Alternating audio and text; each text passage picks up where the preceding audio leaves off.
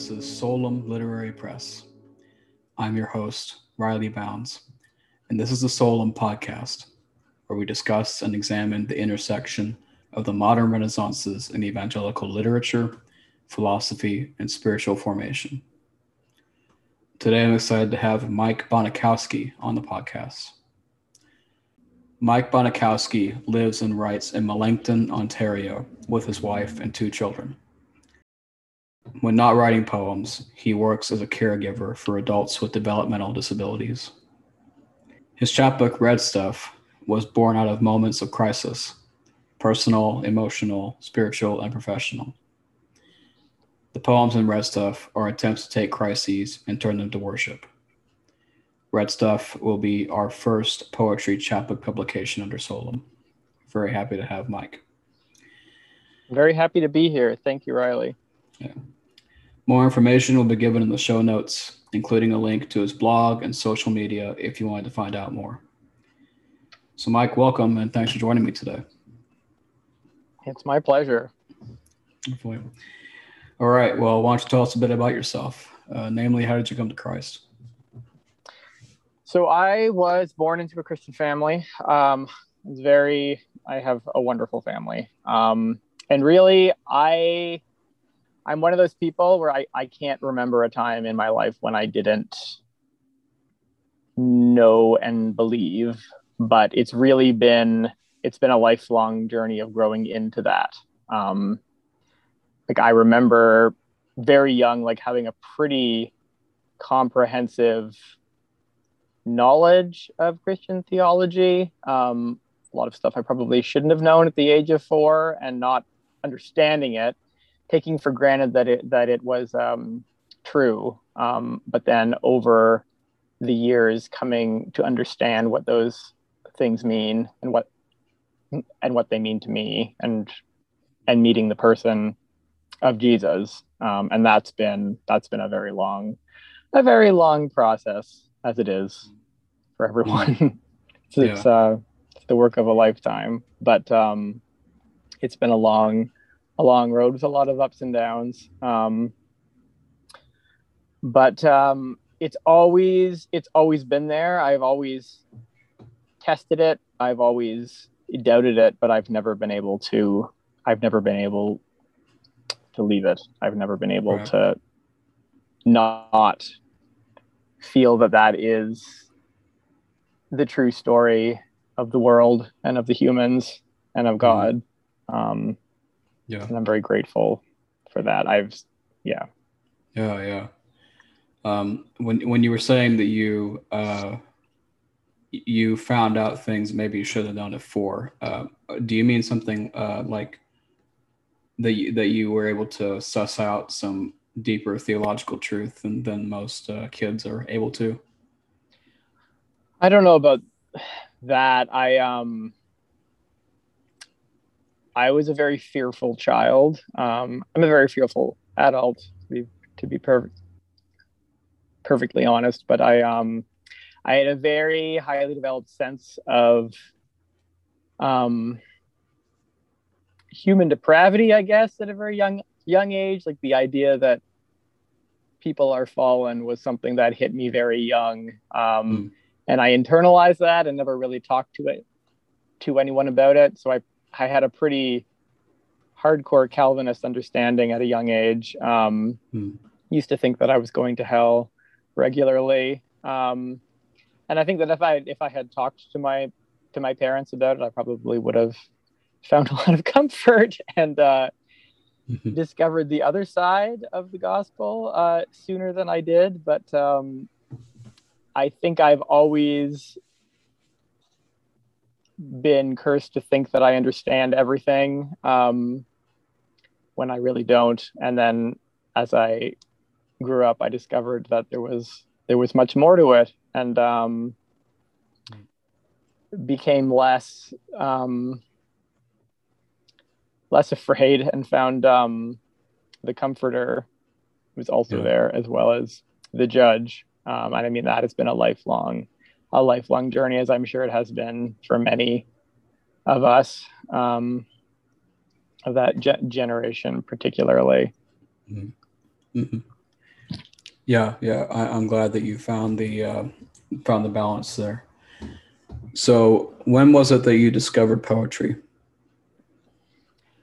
I discovered poetry when I started writing it, really, uh, which was never the plan. Um, it was never my intention to be a poet. Um, I wanted to be a novelist. Uh, I I first started wanting to write in high school um, and found that, I mean, really, I'm a fundamentally lazy person, um, and writing has always been something that I could just kind of do. Um, and our school system being what it is, if you can, if you can read well and write well, you kind of have a ticket through. Like there's math there too, but you know that comes in later. Um, and I was I was able to make people happy with words very early on, and that was um, something that I kind of leaned into as much as I could, and then I found that I could craft an identity around it, um, being the broody writer poet type, and I think that's really when I first started, and it's been a long road to undo that. Um, and really, a lot of my poems since then have been sort of a a willful attempt to deconstruct that lie that I told about myself to other people that I was this person. Um, mm. But um, I did not want to write poet, poet, poetry. Um, but I found that the things that I wrote that were actually good and that meant something to other people uh, and seemed to speak to them and seemed to help them and weren't just um,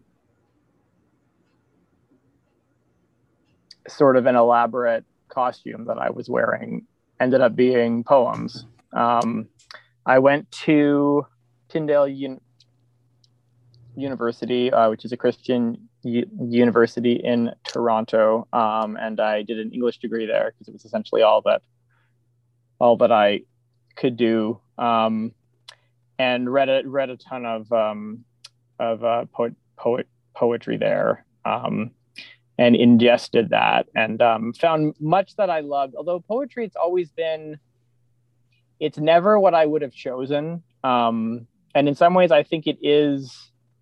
It's the language of the soul in a lot of ways, because um, it, it doesn't really make sense to me. I mean, there there there have been, um, there have been ages of the world where poetry's been like the thing. Um, and this is not one of those times. And I'm not one of those people who naturally loves poetry, but there's there's just there are things that you can't say in any other way. And I think that there are entire realms of human experience that you can't talk about in any other way. Prose just does mm-hmm. not do it. Um, and the prose that does do it, I think it's debatable whether it's actually prose or not. I think it's really it's just it's poetry in a different form um, so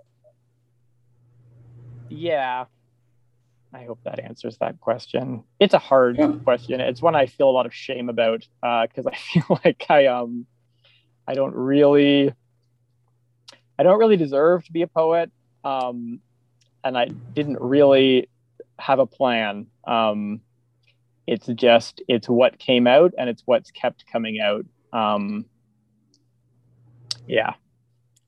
Yeah, yeah. Um, it's odd. Uh, I, I actually, uh, when I was a kid, I had the kind of same development as a uh, as a writer. Um, I tried to craft that, uh, you know, brooding intellectual kind of vibe. You know, like I was cursed with um, knowing so much and being this writer. And, feel too much, Riley. Yeah. People yeah. like us. Yeah. So, um, luckily, uh, at least hopefully, I grew out of that. but, um, you know, so yeah, I, I, I resonate with that. So, um, along with being a poet, um, you're also a poetry editor over at Ekstasis Magazine. Um, and we've had Connor Sweetman on, who's the uh, founder of Ekstasis before. Um, so I just wanted to ask, how did you how did you meet Connor? How did that get rolling? That's actually a funny story. Um, so I went to Tyndale, where Connor also went, but Connor is quite a bit young, younger than I am. Um, so his father, uh, George, was the dean, the dean of students at Tyndale when I was there, and he, his father actually, it's not too much of an overstatement to say that he saved my uh, my uh, life. Um, I had a very severe depressive episode in my first year, and he he took care of me um, in a way that I really needed. Um, and I was I was going to a pretty bad place, um, and he did his job um, and a lot more than that. Um, so I knew Connor's dad, and I knew of Connor, and I I actually met Connor at. Uh, there was an arts day at Tyndale, and uh, I believe Connor was 10 um, and he was selling his photography. And I actually have one of Connor's photos um, from what, like, not older than 12 um, wow. that I bought from him. I think I was, uh, Think I was 19 or 20 at the time. Um, and I actually have it in my basement. It's, uh, it's in a frame. It's called The Bugs Jungle. And uh, it's a great photo. Um, and I actually read poems at that at that at that event. So Connor probably saw me read. Um, and then I ran into Connor. So I sort of knew of Connor. Um, I graduated from Tyndale after quite a while. It took me a few years, and I think he was starting by the time. Maybe not. No, never mind. That timeline doesn't add up. Um, but um, I had a lot of connections there still, and I met him again at a um, at a reading that I was doing that my friend had put on, and he was selling, I think, the first issue of Ekstasis, which I think he was like printing out in his basement. At that point, I have a very vivid memory of him stand, standing at a table with a box of Ekstasis. Um, and I think that was when we first really met. Um, and um, I started submitting poems to Ekstasis. Um, and he was very kind and published them. Um, and that went on for a few years. Um, and then when he was taking Ekstasis online and really expanding it and expanding his submissions, um, he needed he essentially just needed people to be reading because he was getting so so much stuff. So he very kindly asked me to come on um, as a poetry edit, edit, editor. Um, which I did like pretty much full time for a year. I'm less involved now because he is he's actually doing it as his full time job, so he has less less need. But I am still on there, um, mm-hmm. and that's been that's been wild. Like that's not something that I ever in a million years thought that I would that I would be doing. Um, mm-hmm. That was um, that was a very nice surprise um, to be working yeah. with Connor again. Yeah, yeah. Um, so, what what do you look for in poetry submissions to Ekstasis? The short answer is honesty. Um, hmm. I really feel strongly that poetry has it has the ability to be the most honest form of expression and it also has the ability to be the least honest it's very easy to sound profound in a poem. Um, and I, I feel like there's a lot of that going around, and I've certainly been gu- been guilty of it many, many times. Um, that you don't really know what you want to say, so you say it in an obscure way, and then you hit send. Um, and um, when someone is able to craft a poem that tells the truth um, and is also beautiful. Um, like I'm kind of hitting the basics there, but um, I look for poetry that costs the person something to write it because um, I think it is easy.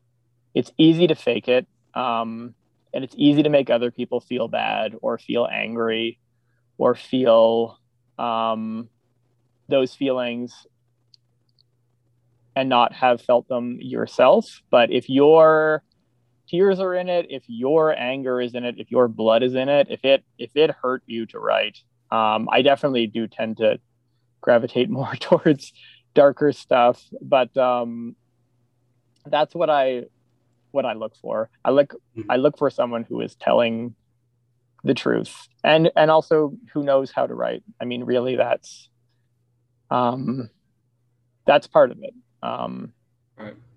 And I don't claim to have um, a profound understanding of what it means, like what makes a poem good. Um, I think it's an instinct more than anything. I've I've read a lot, um, and I think I have a nose for it. Um, I wish I could say more than that. There are definitely people who are way more qualified to be poetry editors than I am. I will tell you that much. Um, but um, I've enjoyed it. I've enjoyed it, and I've met some wonderful people, yourself included. Oh, thanks. Um, which uh, has made it all worthwhile. Yeah. Um, yeah, yeah. There's there's a lot of there's a lot to say there. Um, what I really love about uh, Red Stuff, your chapbook, um, is that a lot of the poems read like psalms. Um, and yeah. I also I also wondered if maybe that was a, a big inspiration for you. Um, Absolutely. Um, the Book of Psalms is my favorite book, like, and it and it has been since I was a kid. Um, and I think going back to being a fearful child, um, like the Bible the Bible scared the hell out of me as a kid. Like I was a kid who was reading it alone, like from the age of seven or eight, and finding a lot of scary stuff there. Um, and um, Psalms were where I would go and I'd find the things that made me feel better. Um, and like I've read the Book of Psalms many, many, many times, and I still do. And really, like that's it's I'm really happy that you picked that up because I didn't even realize that myself until fairly recently that that that that is like it's in my blood um, and I will I'll I will write things that I, I don't even realize are are from there and then I'll realize later that I've ripped it off from David but um, it is it's deeply a part of my of my makeup um, yeah. So yes. Yeah. Um, one of the prior guests on the podcast, Bethany Bringen, has said like you can't necessarily trust writers to know exactly what it is that they that they write or why no. they write it. Um, and uh, so that that's kind of why the, the criticism, literary critics are they're necessary in some ways, um, as as long as they remember their place. Um, so uh, so yeah, no, I, yeah, that, that's what I really loved. It, it reminded me of sitting down and reading the Bible, um, and and that's uh, a big a big part of why I, I chose to publish it. So, um, but why don't you just uh, tell us a bit more about Red Stuff generally? So Red Stuff, it's interesting. Um, Red Stuff is really it's a compilation. It's um it's a gathering together of the poems that I've written. I've written hundreds and hundreds, but these are these are the ones that have stood the test of time for me, and that when I'm reading through everything, like these are the ones that um that do the things that I was talking about that that that I feel are telling the truth about where I was when I wrote them, that aren't trying to sound smart, that aren't trying to impress people. Um, that come from times when I was told something that other people might want to hear. Um, and I've been thinking a lot about it because I've I haven't written very many poems recently, and I like this has always happened. Like I've I've never been much of a content producer. Um, and I I'm hard on myself for that because I often just think it's because I'm not working hard hard hard hard enough at it. I'm not getting up early enough. I'm not I'm not grinding hard enough, and I don't think that's necessarily the case. I um like these poems, they're gifts, um, and they're gifts for me. I find because I, I used to think that I my poems were for other people. And really, I realized that when I wrote a poem, it was it was God giving me something, not for Him, not for the kingdom, but for me, uh, because it made it allowed me to use a part of myself that makes me feel whole, if that makes sense. Um, and I think that if nobody ever read these poems, they would still be what what they are. Like they were when my inner storms were able to still enough to to see to see something um, and to take out from all the awful feelings something um, a distillation of what was actually going on and where God was in it. Um, if that makes sense. Um, a lot of these poems, they're they come from pinch points, like when you're working with a machine and there's like a warning sticker on it because there's there's two pieces of uh, of a metal come come together and you keep your uh, hand hand out of it. Um, these are pinch points where I've been squeezed by things in my life, and this is what has come out. Um, and um, I'm grateful for that. And again, like I never, I don't really know if there's anything in them for for, for other people, um, but it's something good that's come out of that place for me. That's that's made that's made me feel like there's a story being told, that there's there's a purpose, that there's structure, that it's not just chaos. Um, that that there's verse there, that there's um, there's poetry, um, that things are rhyming, and that there's a meter to what's going on. If that it's a little bit of a heavy-handed meta- meta- metaphor, um, mm-hmm. but uh, yeah, yeah, yeah. Um, yeah I another thing I really loved about it is that I, I feel like I'm invited in to the poems. Um, you know, you're you're not trying to construct some like private room or mythology or just something just for you. Um, e- even if you kind of felt like that when you when you were writing them, um, there, there's something very warm um, about the poems. Uh, I, I just I, I feel good. I, I feel good when I when I when I read them. Um, that makes me really happy. Yeah, yeah. I have to say.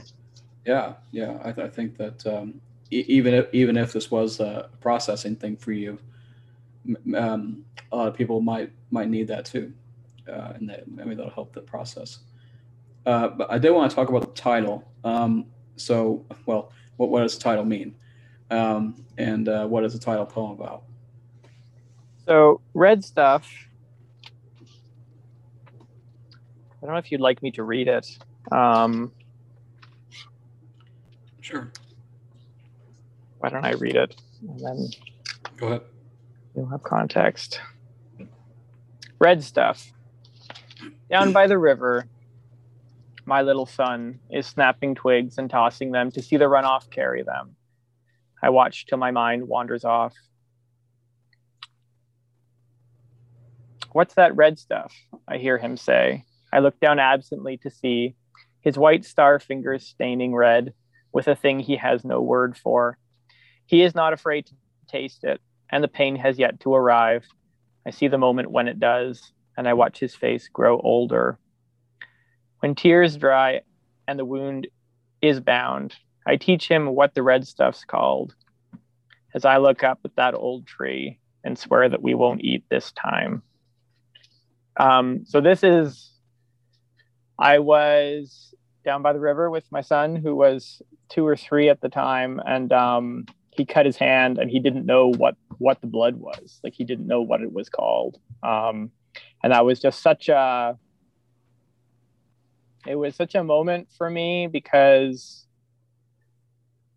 like, what is blood? Like, blood is it's life and it's death and it's the means of our redemption, and it's such an awful thing. It's it's everything that is best and worst about about the human experience. Um, mm-hmm. and I chose this poem for the for the title. Um, and honestly, I think that the title is the best part of the poem, and it's I didn't even write it; it was my son.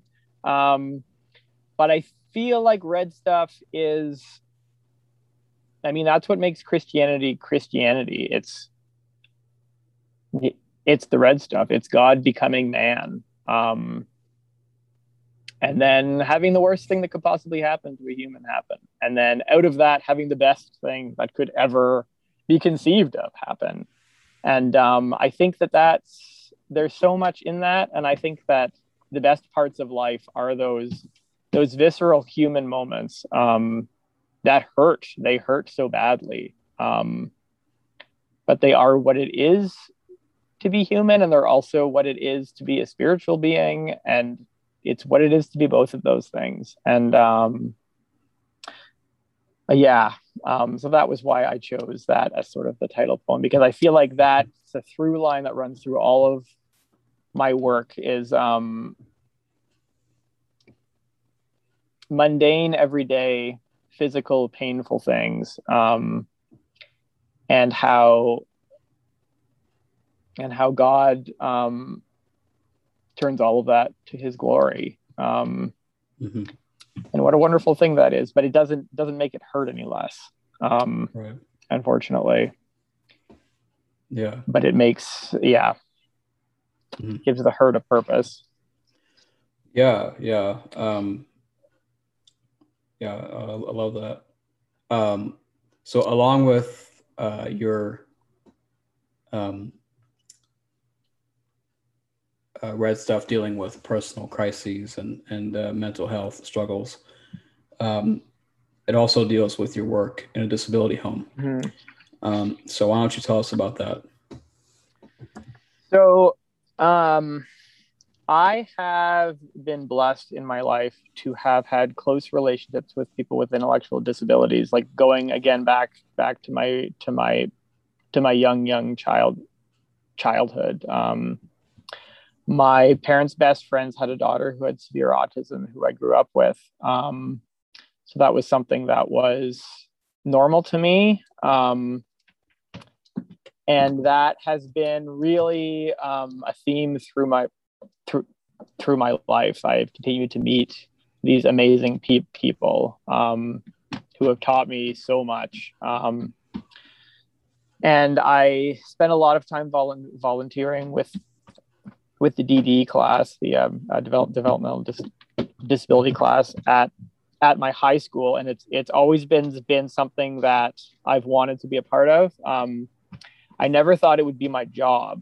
because um, I was going to be a famous writer, of course. Um, so when I went to Tyndale, I um, well, actually, it's interesting because I started going for a social work degree uh, to do something in that field and then like failed horribly. And the the only thing that I was passing was English uh, because I could fake my way through it because uh, I was pretty much falling apart at that at that at that at that point. Um, and then I um, I was writing more and more. Um, had no plans for a job um, but then in my fourth year someone was like well why don't you why don't you work in a group home? And I was like oh yeah that whole thing that was like clearly the direction my life has always been going, but that I'd somehow had my head too far up places to see anymore. Um, and um, I started working there, and the minute that I walked through the door, like I, I knew I,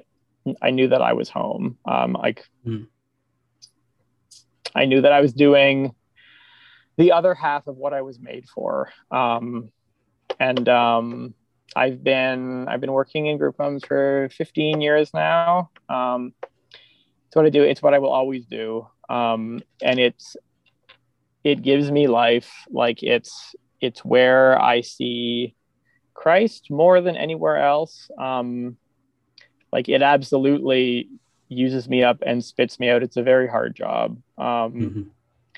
And not because of the people, but because of the system uh, which unfortunately is deeply flawed. Um, but like it's that's the death that I would choose. Like I like it's it's it's a job that devours you, but it's worth it. Um, it's uh, it's worth whatever you can give it, but it does it. It's um, yeah, and um, it it it inspires a lot of my writing. Um, I'm actually working on a novel about it that I've been working on for like 10 years or so, which hopefully at some point will see the light of day. But that's sort of my other long term project. Um, mm-hmm. um, but um, it's um, there's a lot of pinch points there. Um, you see a lot of things, and there's a lot of I mean, there's a just there's a lot of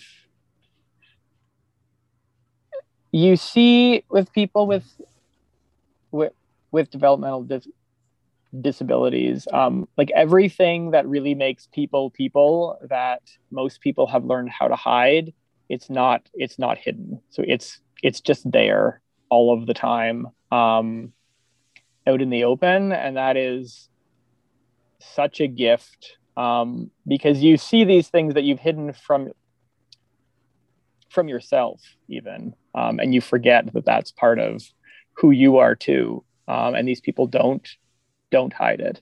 In many cases mm-hmm. can't hide it. Um, and it forces you to come to terms with it. And it just it makes you such a wiser and a better person. Um, and um, yeah, yeah. I could talk all day about that. So you know i don't i don't want you to air any dirty laundry or anything but um if you could just wave a magic wand or if you could have it your way, uh, what would you change about the system that you work in? So the tragedy of the system, I don't know how it is in the states, but in Canada, the system is quite well well funded. The problem is not money. The problem is that there aren't enough people who want to do the work. Um, so the people who do do the work are there working too too much and burn out. Um, i would i would find i just i would i'd show people what i've been shown and how it's changed me because it is honestly it is the best job in the world. Um, like it's there's there's nothing like like it. And like anybody could walk in there and get a job like today because we're so desperate for staff. Um, and people don't because people are scared um, because again like you see things that our society is so intent on hiding um, like the human body period like and the things that can happen to it and what happens when it's not working and death and these things that happen to everyone because that is that is the thing is you're helping people with things that we are all going to need help with someday like there's going to come a time when somebody's going to be wiping my bum.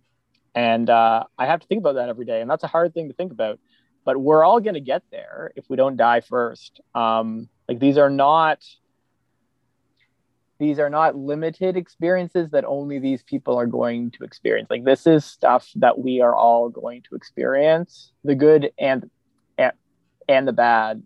But in our society where we put old people away as far as possible and sick people we don't think about it until it's our turn. And then it's it's too late. And then we're on the other side. Um, and that is very frightening to people because they're not used to it.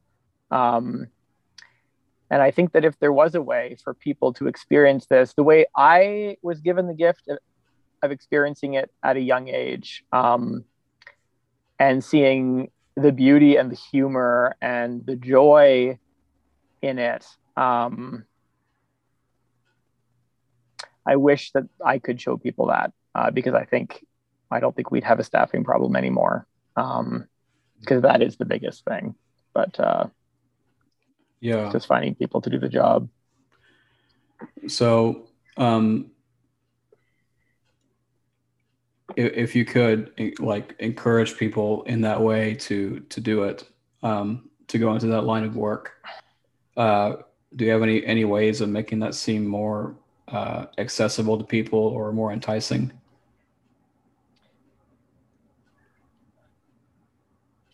I would say just just meet the people um, so I have a friend named Jason who um, has Asperger's syndrome, and I met him in my grade nine gym gym class, and he he has changed the course of my entire life. Um, I wrote an article about this actually that I'll send to you. But um, in grade nine gym, um, I decided that I was going to be his gym partner and spend time with with, with him. Um, and this is not a person that most grade nine boys would want to hang out, hang out, hang out with for a lot of a, a lot of different reasons. But I, for some reason, I was given the grace of being of being able to do to do that, and I'm not really sure why, but it like it um it changed my life. Like I, I really cannot express how different and how much better my life is. And I see him all of the time still. Like this is someone that I met like in 1999. Like I spent 9 9 11 with with with him. I have this very vivid memory of us watching TV together um, and him saying very inappropriate things. Um, but um, it was just that one friendship which he wanted so desperately. Like he came for me and I let him. Um, and because I let I I let him it into my life, my life has been so much better. And um, these people are it's not an uncommon thing. Like we all know and have met people with disabilities who don't respect our boundaries. Um, and if you let them, they will make your life better. Um, but it's um, it's not an easy thing to do, and it's really it's um, um, it involves a lot of a lot of death to yourself, death to your ego, death to your pride, death to your image of yourself and what who you are. Um, and I mean, I think it's I think it's wrapped up in in the gospel also in a lot of ways. Like I think it's um it's dying and being born born again. Um, sorry, I'm going off. no, no. Here, but, yeah. Uh, this is something I feel very passionately about, but it's also not easy. It is not an easy thing, and it goes against every every instinct that most of us have, right? Um, and that our society has. Um, right. Yeah. Um, you know, I'll share too that like, I mean, I we we all know of the uh, the rampant mental illness and homeless communities. Um, yeah. And yet, I you know, um, I, I I don't really do much about it because honestly, I'm scared. Um, yeah, I, I I do for for whatever reason, I I fear them. I have no idea what to do around them. Um, and when, when people I, mean, I think when i when i see like a schizophrenic person or something like that i have no idea what to do yep. um, so uh, what, what would you say to people like me who like have that um, may, maybe irrational fear in a way. It's hard it's hard to say. I would say i would say to pray honestly i would say to ask god to show you the person who you're meant to meet. Um because i mean like that was what happened to me. It was a specific person. It wasn't like i didn't set out to find someone with a disability and be their friend. Someone like like god sent jason to me like i have no doubt about that at all um mm-hmm. like he is the reason that i'm in the work that i'm in now he's the reason that i have the specific job that i, I have i have now which is like it's it's only been good for me. Like I have been I have been the beneficiary of our of our friendship. It was a specific person and I was called to it. Um, so I'd say I'd say ask God to send you someone. Like like I don't think we all need to go out and find that person for our own benefit. I think that if um, I think that if you ask God to show you, He will. Just kind of, hmm. it's kind of a lame answer, but um, because it is scary. It's very scary, um, and it can be dangerous. Like there's no way around around around that. And like, um, like I'm not I'm not working with like people who are street are street involved. Like that is that is another world, and that's it's the same. It's the same. It's the outcasts, and um, we're we're afraid because we see what we're afraid um, could happen to us, and it can happen mm. to us. Um, mm. I mean, I, I, work with people who have um, acquired brain inju- injuries who were leading lives very similar to mine, and then we're in, we're in a car accident, and then all of a sudden, like they are, their lives are completely different, and they don't they're they don't have power over their lives anymore um, mm-hmm. and i that's what i think people like that can do for us they can pull aside the illusion um, that we are in control because we're really not but it's so we need to believe we are um, and to yeah to um to see that we're not is is terrifying. Um, mm-hmm. But it also means that it's not up to us anymore, and I think there's a great freedom in that. Um, right. I think there's a letting go of burdens. Um, if you can trust that because you're not in control, someone else is, right? But sorry, that's it's not a very good answer. No, no, that is a hard question, Riley. And I don't, I don't, I don't want you to think that I'm walking around like making friends with everyone I meet. Um, yeah. Also, like in my life now, like I am being paid, which is it changes things. It, it changes things, and not entirely for the better. It allows me to spend way more of my time with the people that I support than I would otherwise if I was volunteering. But it also changes the relationship, and in many ways, it ruins it. Um, so I, I don't I don't I don't want you to think that like this is my job it didn't used to be and it is now and that's that's a whole nother conversation um, mm-hmm. it's kind of like uh, it's kind of like writing once you're being paid it's different um, it changes yeah. it yeah. whether you want it to or not yeah no i i think that there, there's a lot there um, and yeah i you know i i wish that i could be less fearful um, but I, I mean I think a lot of people who have the same kind of fear, they, they don't just fear people with disabilities. I mean, they fear people generally.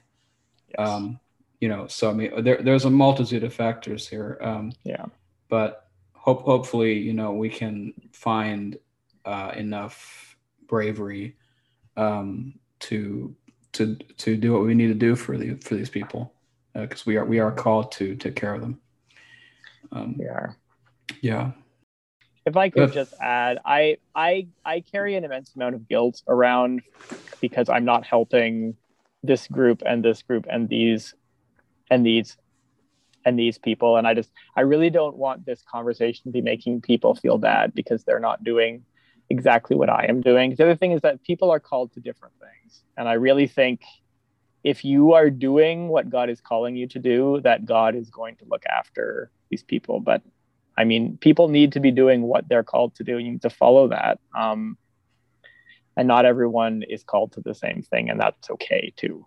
Um, I just want to add that because I'm, I'm a person who like, yes, I have huge, a huge problem with guilt, and I really don't want to be putting that on anybody else, um, mm-hmm.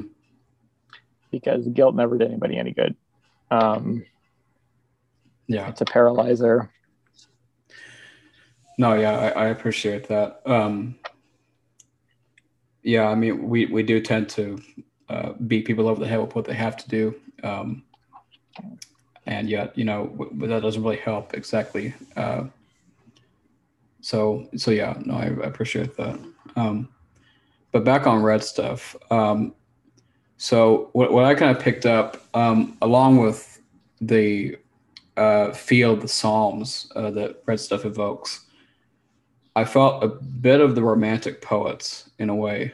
Um, I, uh, you know, uh, there are moments where you know you throw in the occasional, like, oh, you know, whatever, um, mm-hmm. and you know that that's you just kind of let it ride. Um, so I, I, I kind of wondered. I wonder if he's in that in that vein there.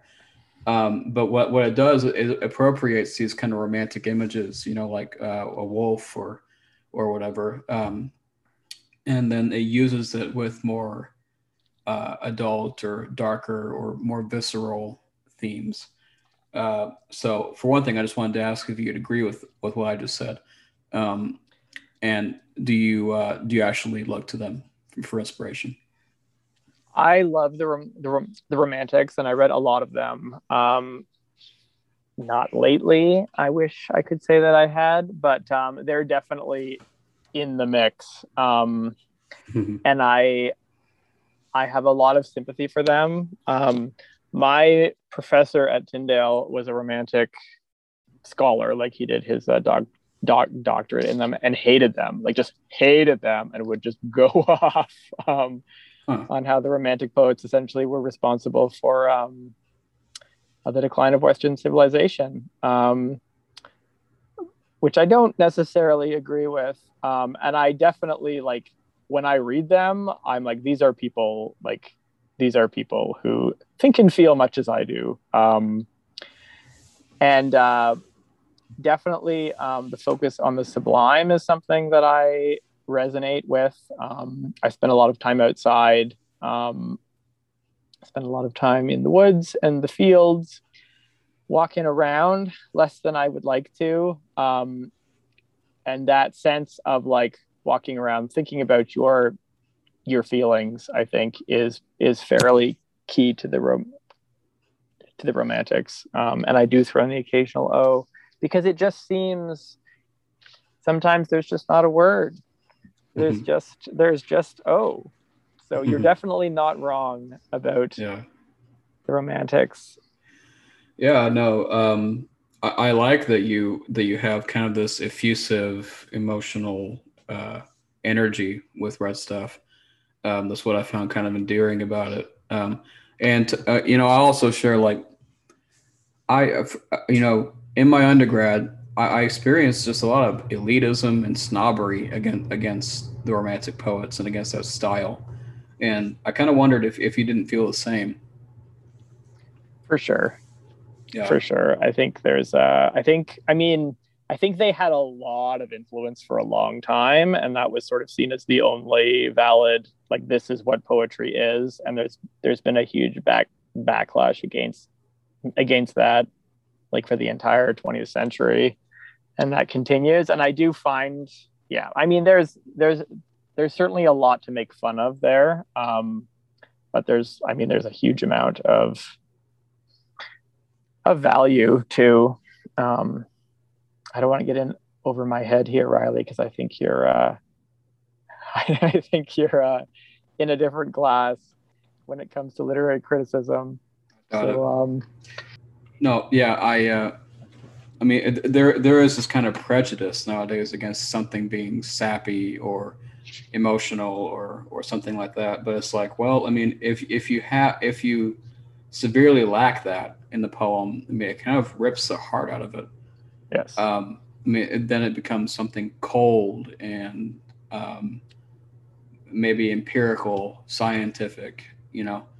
Um, yeah. Or a weapon, I find. Like a lot of mm. poetry, I find is just it's intended to hurt you. It's intended, um, and there is a place for that, but I don't think I don't think you should leave someone there. Um, yeah. Yeah, yeah. Um, and I've even found that I'm I'm guilty of that. Uh, you know, there, there's a lot of um, academics and literary scholars and editors. They, they give a lot of leeway to something like a, a piece that's really dark. Uh, you know, e- even if we would say like it's not exactly a good poem or a good piece, I mean, we'll still accept it because, well, it deals with rape or it deals with, uh, you know, some um, really hor- horrendous act of violence or something like that. We think that's some kind of pushing boundaries or whatever. And it's like, mm-hmm. well, is it really? I mean, you know, these these acts of violence have, I mean, they're ancient. You know, yeah. There's nothing new to them. So that's true. So yeah, I I, I really like that. Um, you know, you, you you have a balance here with uh, the kind of the dark material that you use in red stuff and dealing with that, but you're also trying to redeem it. Um, and that that that was what I really loved the tone of red stuff. So. Um, but I also wanted to ask, as far as as far as what you're looking for in your poetry for Ekstasis, uh, do you kind of want that to emulate a romantic style, or or is there more um, leeway there? I try very hard to keep an open mind. Um, I try to not just be picking poems that are my style, because um, I do. I mean, I'll get in trouble for this, but I do think that poetry is subjective. And uh, like when I'm picking poems for Ekstasis, um, which again I'm, I'm, not doing a lot of current currently, uh, but I hope to again in the future. But um, I want there to be stuff in there that's that's going to speak to other people, not just me. Um, and again, I'm looking for that um, for that core of of passionate truth, I guess you could say. Um, so I do deliberately try to select things from different styles, especially styles that are not necessarily my favorite, but I mean, I obviously have a soft spot for it. Um, and if it's done well, it's amazing. Um, and and it, it is honestly hard to do. Um, yes. Oh, yes. Yeah. I mean, it, it's it's hard to kind of uh, just unravel your heart while also like, you know, not being saccharine or anything anything like yeah. that. Um, but because I mean, I guess I guess I should qualify what I said earlier. There is, there is kind of a line, you know, where where it does become almost um, like self pitying, you know. Yeah. And it's like, well, that's that's not really attractive, whether it's in a poem or whether it's, you know, something else. So. Yep. So yeah. Um, another tenet of red stuff that I noticed was that a lot of them are doxologies, and they kind of exist yeah. along alongside these poems that are making sense of crises and and all yeah. that, which I thought was really beautiful. Um, and they they kind of they use somewhat archaic language, but they use a contemporary imagery and, and subject matter. And I just kind of wondered if you might tell us a bit about um, the motives behind that, and if you were if you were trying to do that.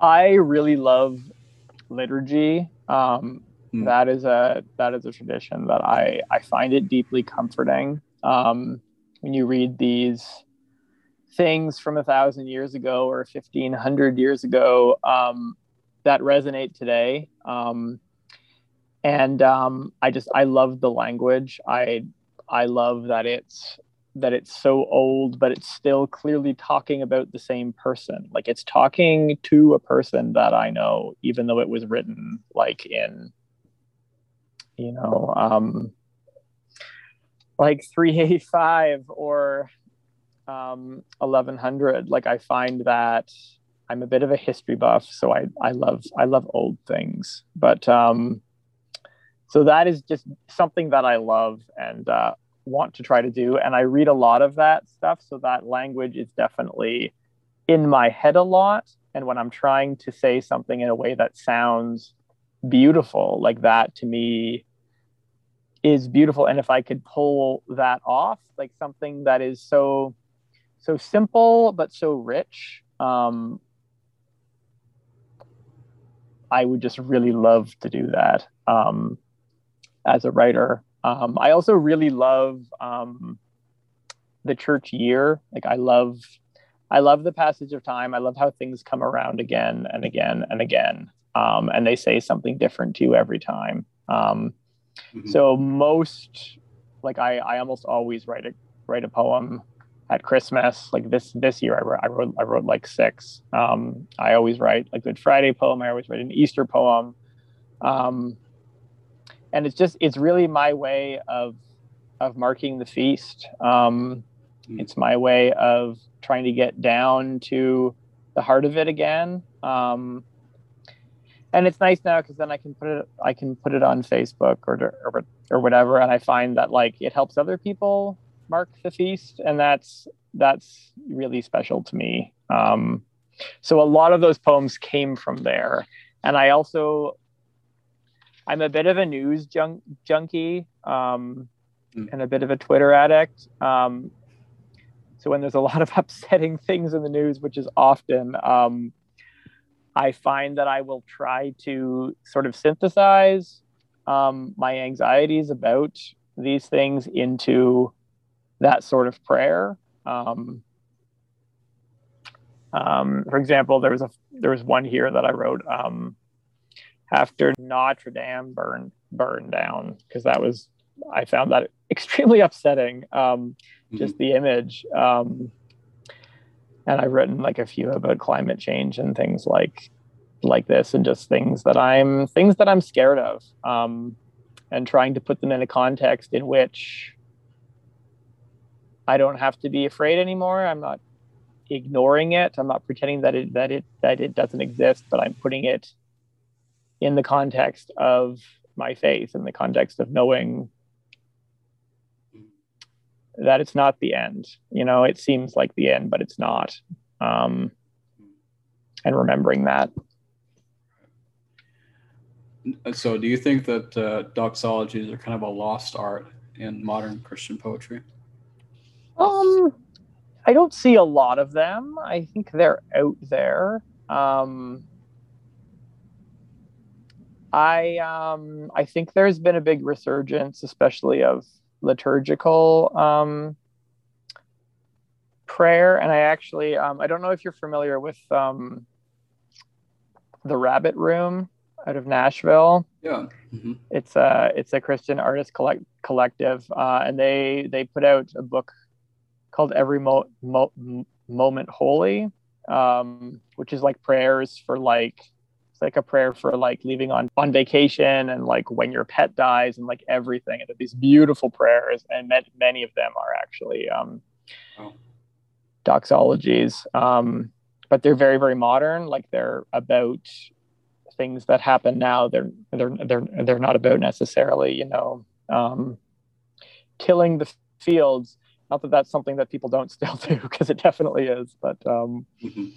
you know um, so they're definitely out there um,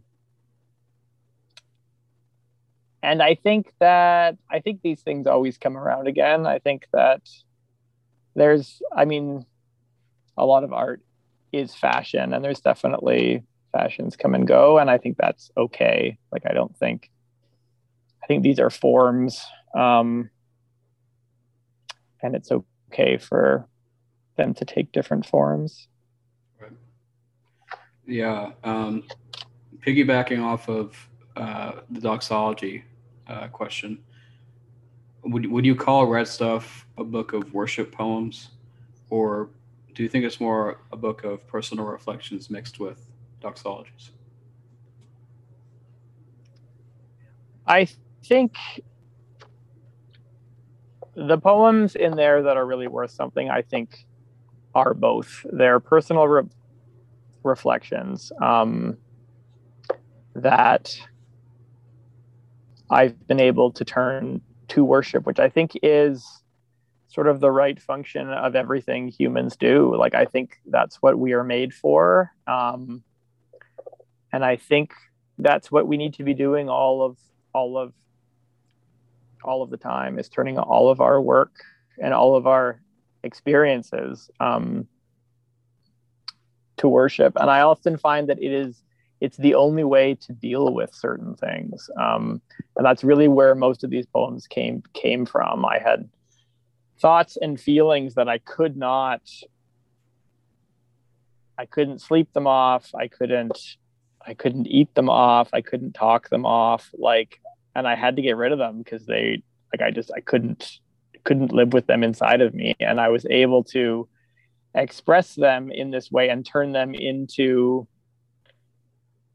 bring them out into the sun and um, see them in the context of everything else. Because inside of inside of people it's um it's dark right? You can't see what things are. Um you can't um you can't get that view of it. Um, and a poem is a way of taking it out of that dark space and bringing it into the light. And I, I really think that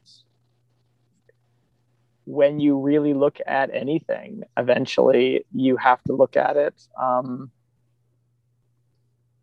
it can either be an avenue for despair or an, an opportunity for the, for despair, or it, or it can be an opportunity for worship. Um, and I've tried I've tried to do that um, with these because the alternative was there was no alternative. Right. Um, so let's talk about a, bit about why why it is you you write. Um, are you motivated more by being a poet yourself, or are you more motivated just by what poetry can do for you? I um as I said before, I'm a very lazy person. Um, and I don't enjoy writing. There are writers who write because they love it. Um, they love the act of writing. They love to play with language. They love to craft things. Um, they take pleasure in doing that, and that is wonderful. And I wish that that was me. I've tried to make that be me, and it's not. I um, like writing for me it's like it's like it's like taking my uh, skin off. Like it's mm. it's um it's painful and it's it's intimate and it's not something that i would do if i didn't have to do it.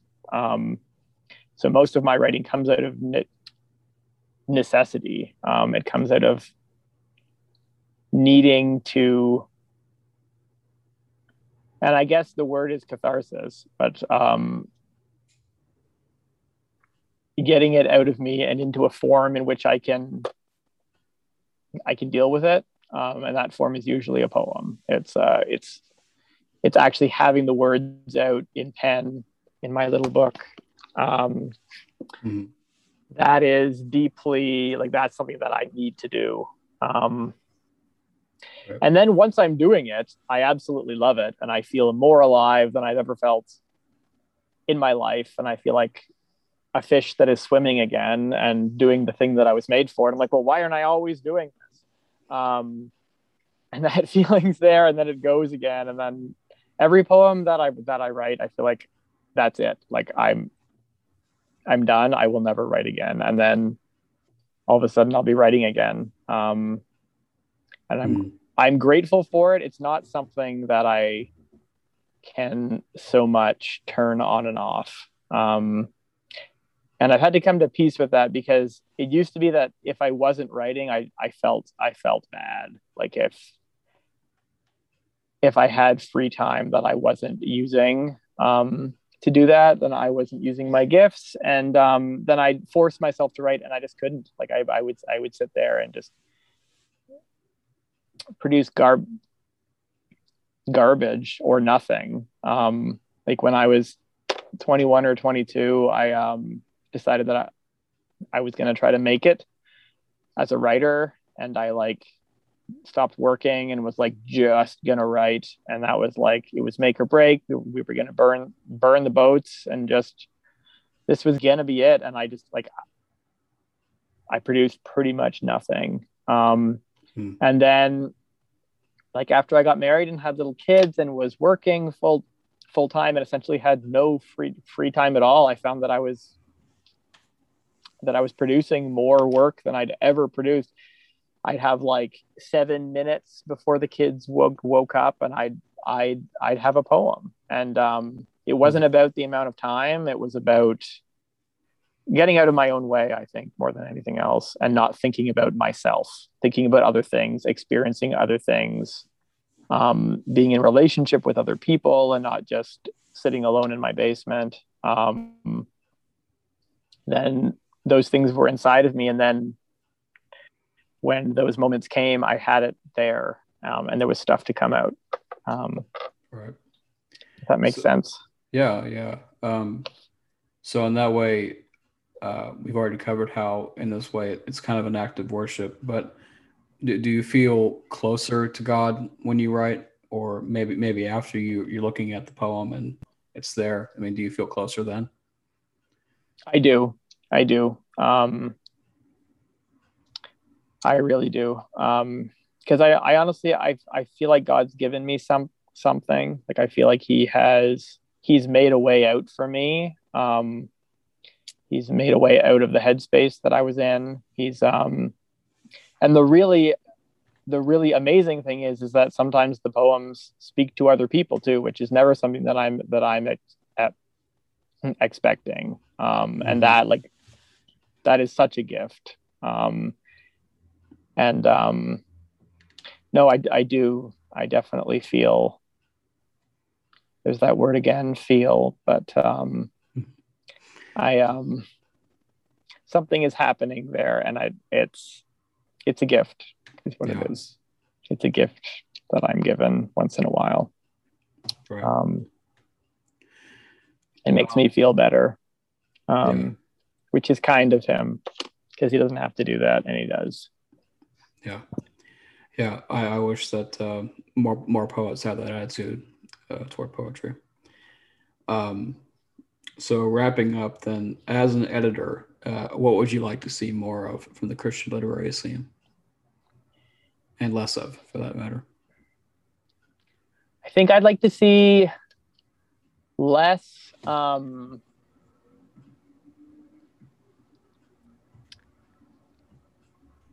less backlash against perceived cultural trends. Like i find and i've definitely been guilty of it that um, people writing with one eye on what they don't want to be or what they they think is the problem with culture today. I just i don't find that that is conducive to creating good art. Um, mm. I find that it makes you way too self-conscious and people are just thinking about what they don't want want to be or creating an alternative to something. Like I think the less I just I, I just don't think that's how art's made. Um, and I could be wrong here. I am not an expert, but um, I think um, just honesty. I think is again the biggest thing that I'm that I'm looking for, and less. Um, I don't know about less. I um, honestly, the more poems that I read, the better the better I feel, the happier I am because I know that people are, are out there doing it. And I know that like it's pretty obvious right off the bat if somebody's writing a poem because they really want to be published. Um, mm and I think that's always the danger. Um, and especially in like the Christian liter- literary world, like it's a pretty small bubble. Um, and it's hard because like you want you want to be published, obviously, but I think um, it's really easy to fall into the trap of just trying to trying to write what you think the editor wants right. to hear. Um, and I don't know what I want to hear. I want to read something that I've never read read before, um, something that is surprising, something that's going to make me see something that I haven't seen before. Um, and I think that that's possible for everyone, but um, it's only possible if you're if you're speaking from your from your heart.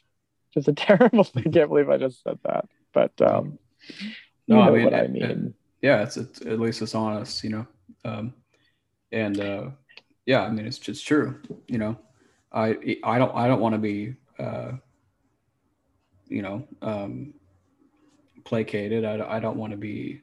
Uh, I want somebody to ingratiate themselves to me just to be published or anything like that. Yeah. Yeah. So I mean, um, you know, I'd rather receive a poem that's honest about why you hate God than, you know. Yeah.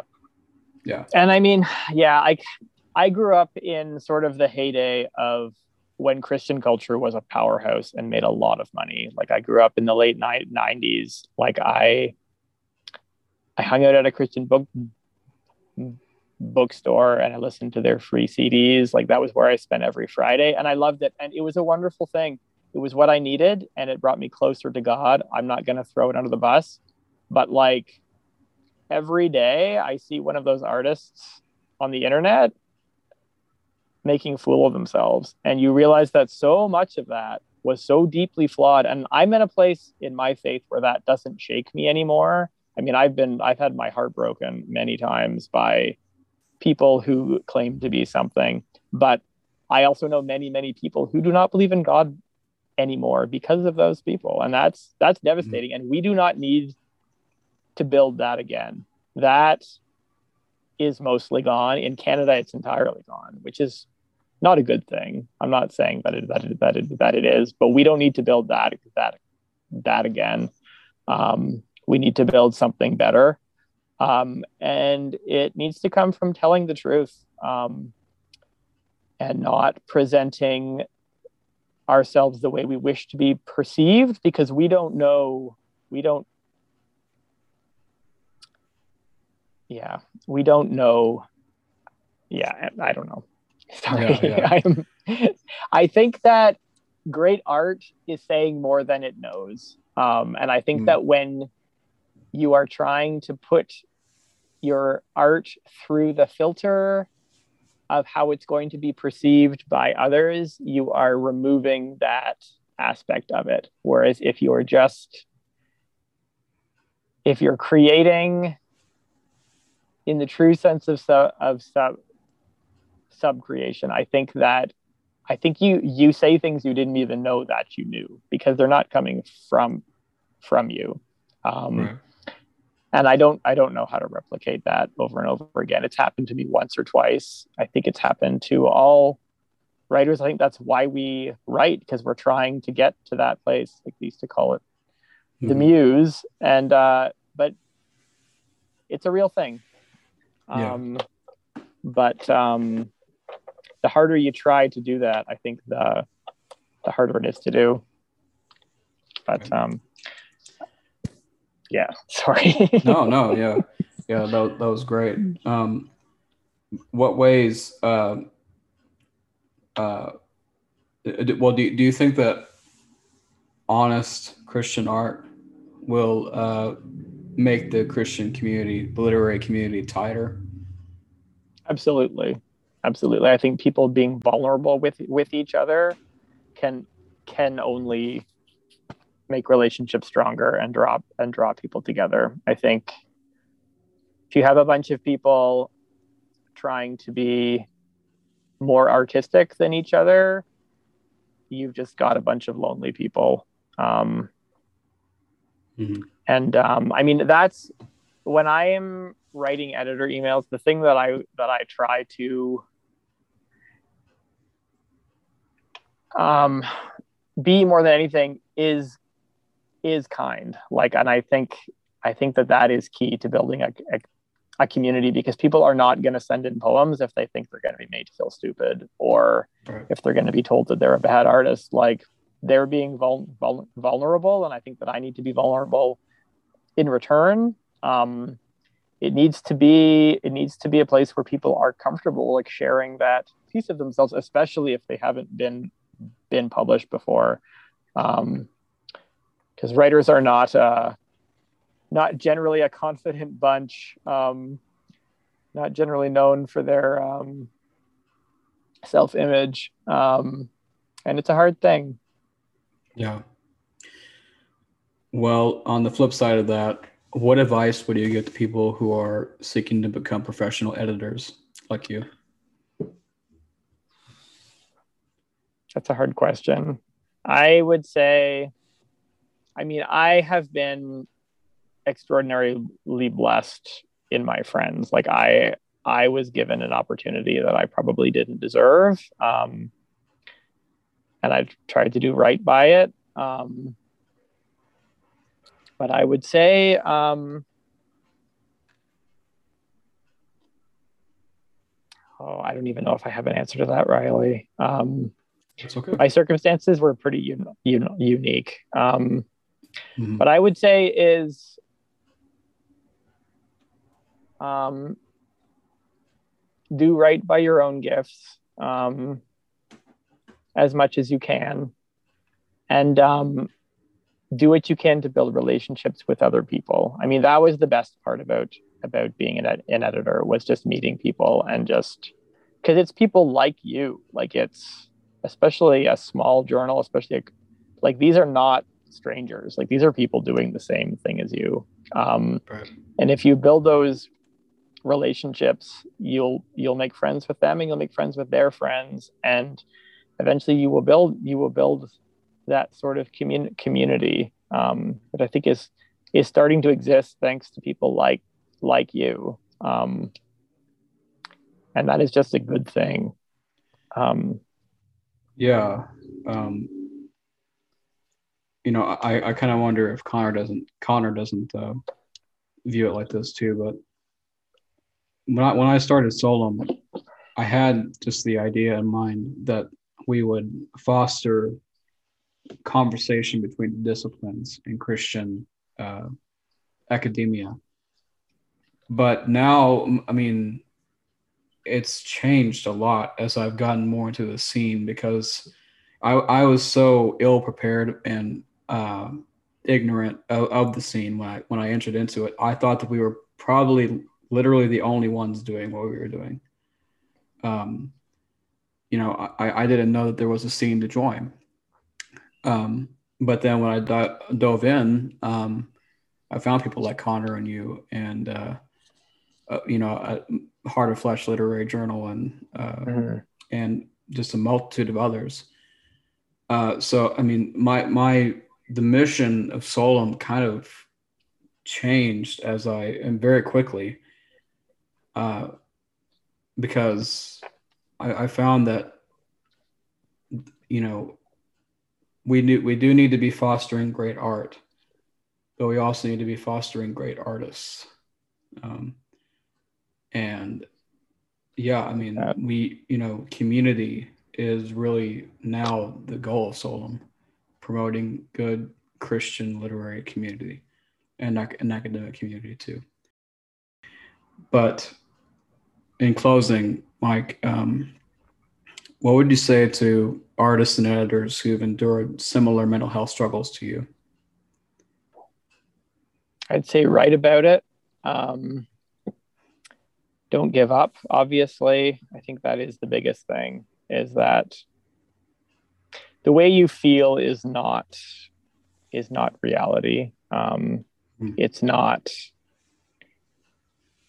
it's um it's part of it but it's not it's not the world that you're living in. It's not it's not who you are. Um and um, it's going to change. And that's uh, i mean that's what i would say to anyone who's struggling with with their mental health is that it's going it's going to change. It's it doesn't stay this way. Um, it gets better and it gets worse but it's always changing. Um, and um,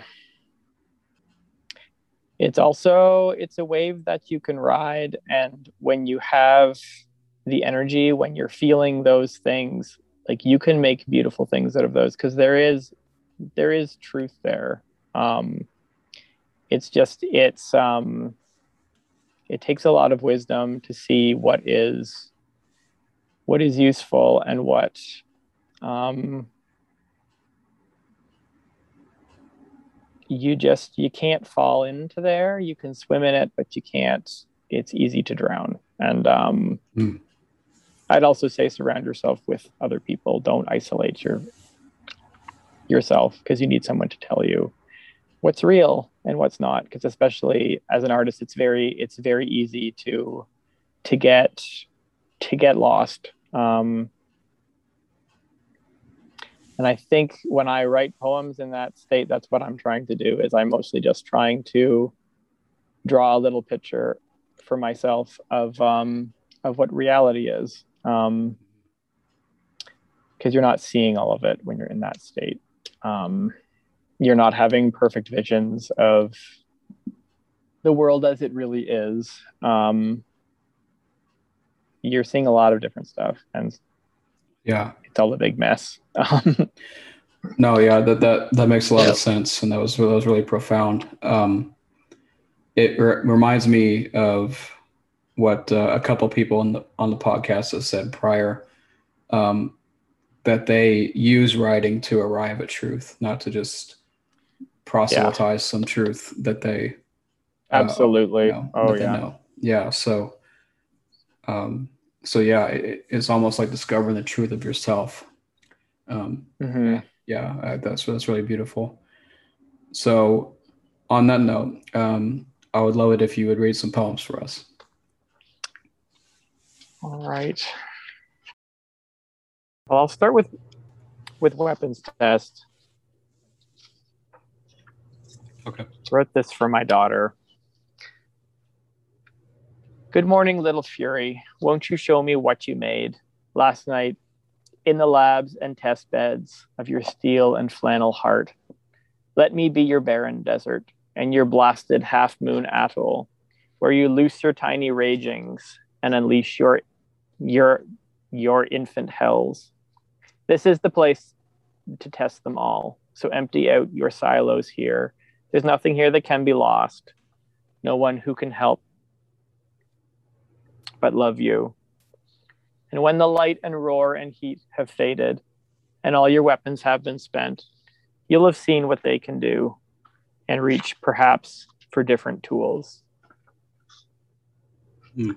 Um, and I'm going to read Ryan in the Woods, which is a poem that I wrote about the work that I do. Ryan in the Woods. Ryan loved water that Christmas when I worked with him. He would take my hand and pull me out the institution door, down through the forest to where the river ran. It was Toronto in December, and the dirty woods were grim but there was nothing else he wanted from his long blank day, and Ryan was blind and needed hands to guide him there. He was laughing as I led him down the narrow path, through the ruined city woods by the highway, the haunt of prostitutes, down by the addict's humber. He held my hand and followed me down to the river, roaring brown with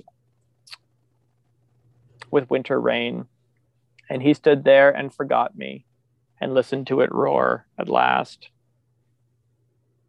When it grew cold, we turned to go back up through the forest to the institution brick red upon the hill, to lunch and a bath and Barney, though I could not tell him so. So we were halfway home when Ryan turned on on me. Inner tides reversing, inner weather growing grim, his laughter ceasing, and turning over into rage. His face a wordless curse. He began to scratch with ragged nails to strike with foot and fist at the one who, who led him through what he couldn't see. So I pull Ryan through the woods, threading the narrow path as he spits and strikes at me. He is being led to the doors of warmth and safety that he cannot see. And I can't be angry and I can't be surprised. For daily I am blind, and daily I rage, and daily I wound the hand that leads me. I think I'll end with conductor. Conductor.